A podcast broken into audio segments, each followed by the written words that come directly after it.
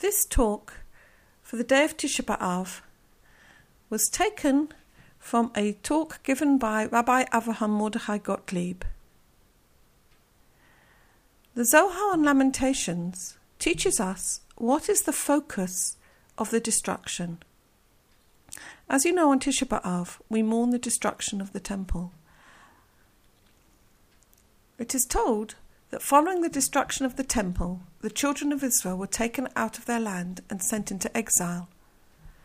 As they went, crying, they passed the tomb of Rachel, one of the four mothers of the nation.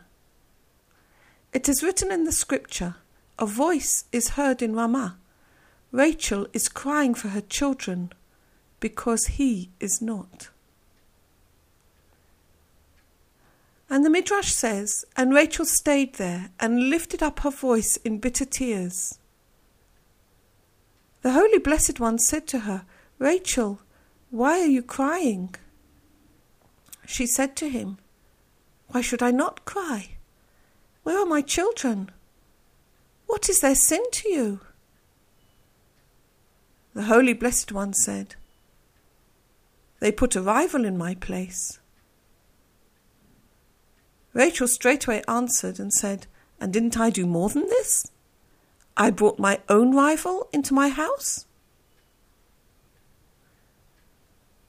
She is referring to the Midrash that when our father Jacob was ready to marry Rachel after serving Laban for seven years, Rachel warned him that her father was liable to cheat him.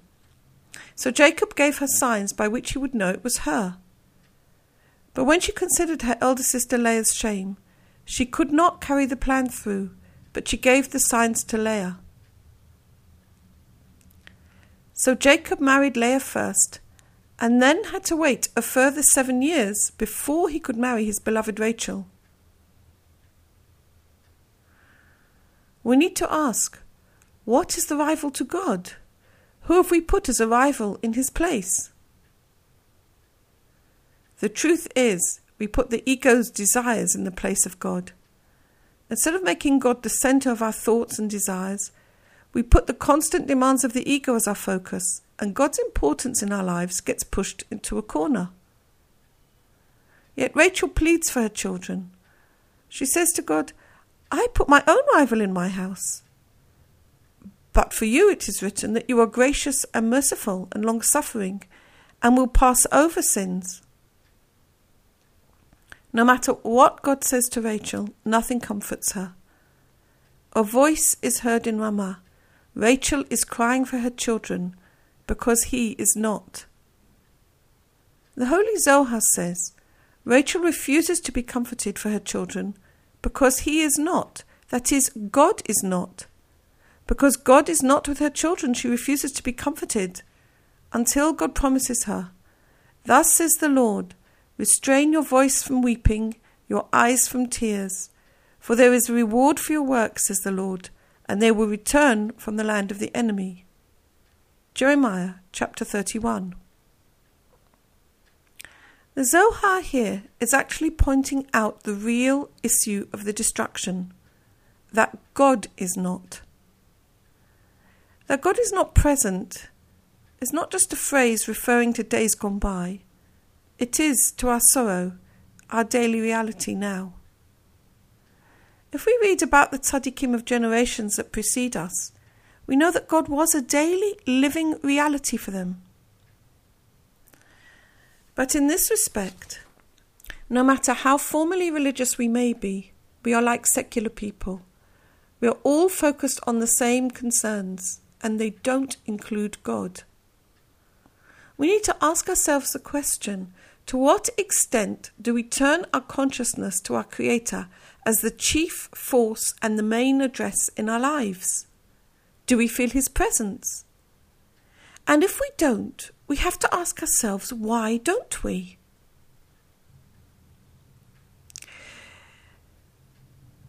We need to act as if we are in the presence of the Creator. Our thoughts need to be turned to Him, and that way we may feel his presence. Once, the holy Jew Yaakov Yitzchak of Pshischa entered the presence of his teacher, the sage of Lublin. He found him sighing and sad. He asked him, Rabbi, why are you so sad? He replied, Because for one moment I did not think about the Creator. Why is the reality of our lives so different from that of our fathers? We have the ability to learn Torah, to study in depth, but the innermost connection with God is missing. This is the essence of the destruction. This is the real meaning of the fast of Tisha B'Av. It is over this we mourn. We mourn our lack of connection with the Creator.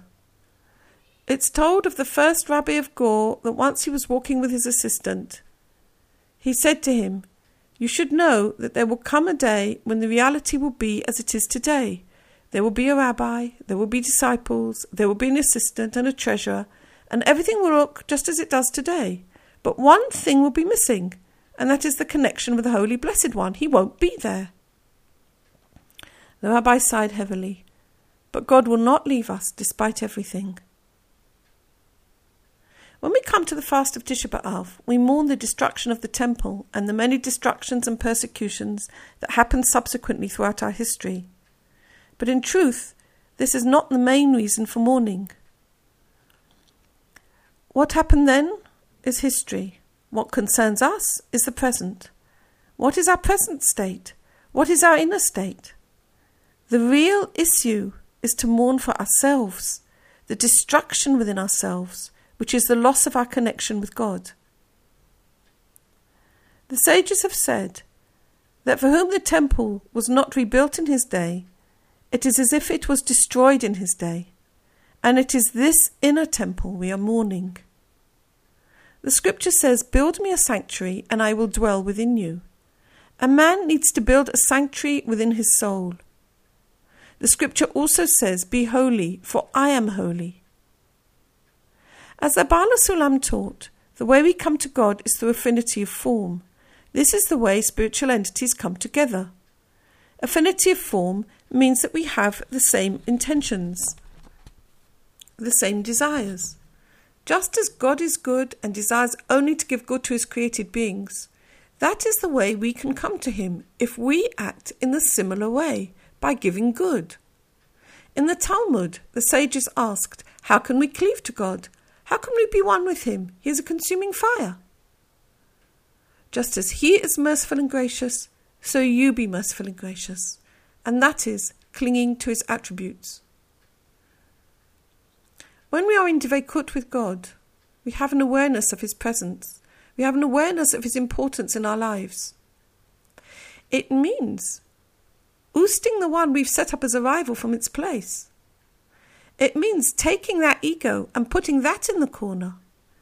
Instead of the ego taking center stage with all its thoughts and desires, we need to put it aside, let it alone, and instead focus on the other. Focus on how we can give to our fellow. Focus on how we can act in the same way that God gives, unconditionally and with love. To give our service to God through the mitzvot unconditionally. To focus on our service to God so that we can begin to act in the way that God acts.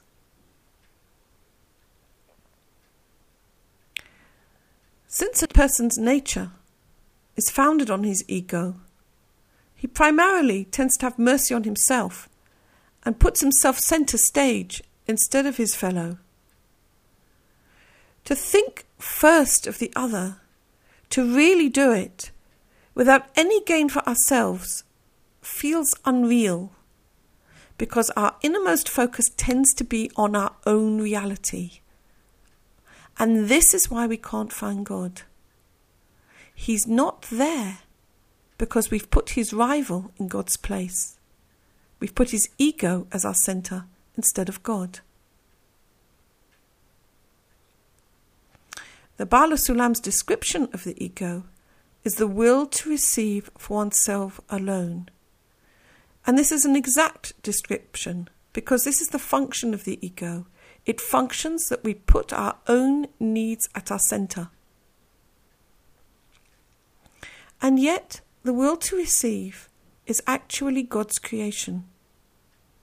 when it is transformed for the sake of giving, it is the vessel with which one day we will be able to receive all the good that God intended for us in His purpose of creation. It is our failure to do our work, failure to do the transformation of the energy of the ego from a finite, selfish orientated vessel to an infinite channel for God's light, which is the meaning of the real destruction. That is the real destruction of the temple. And it's for this we mourn and for this we pray. Since the ego is born from the will to receive, which is a God created vessel, we need help. We cannot transform it on our own, and we need God's help. So we pray, and may our eyes see your return to Zion in mercy. We pray for the time when we will be able to place God first in our lives. And that is the meaning of the rebuilding of our inner temple. So, on Tisha B'Av this year, let us place our attention on our sorrow of our lack of tikkun. It is important to feel the sorrow because if we don't feel the tragedy of the waste of our life, we cannot pray with all our heart to correct it. As the sages have taught, he who does not mourn over the destruction of Zion cannot rejoice in her happiness.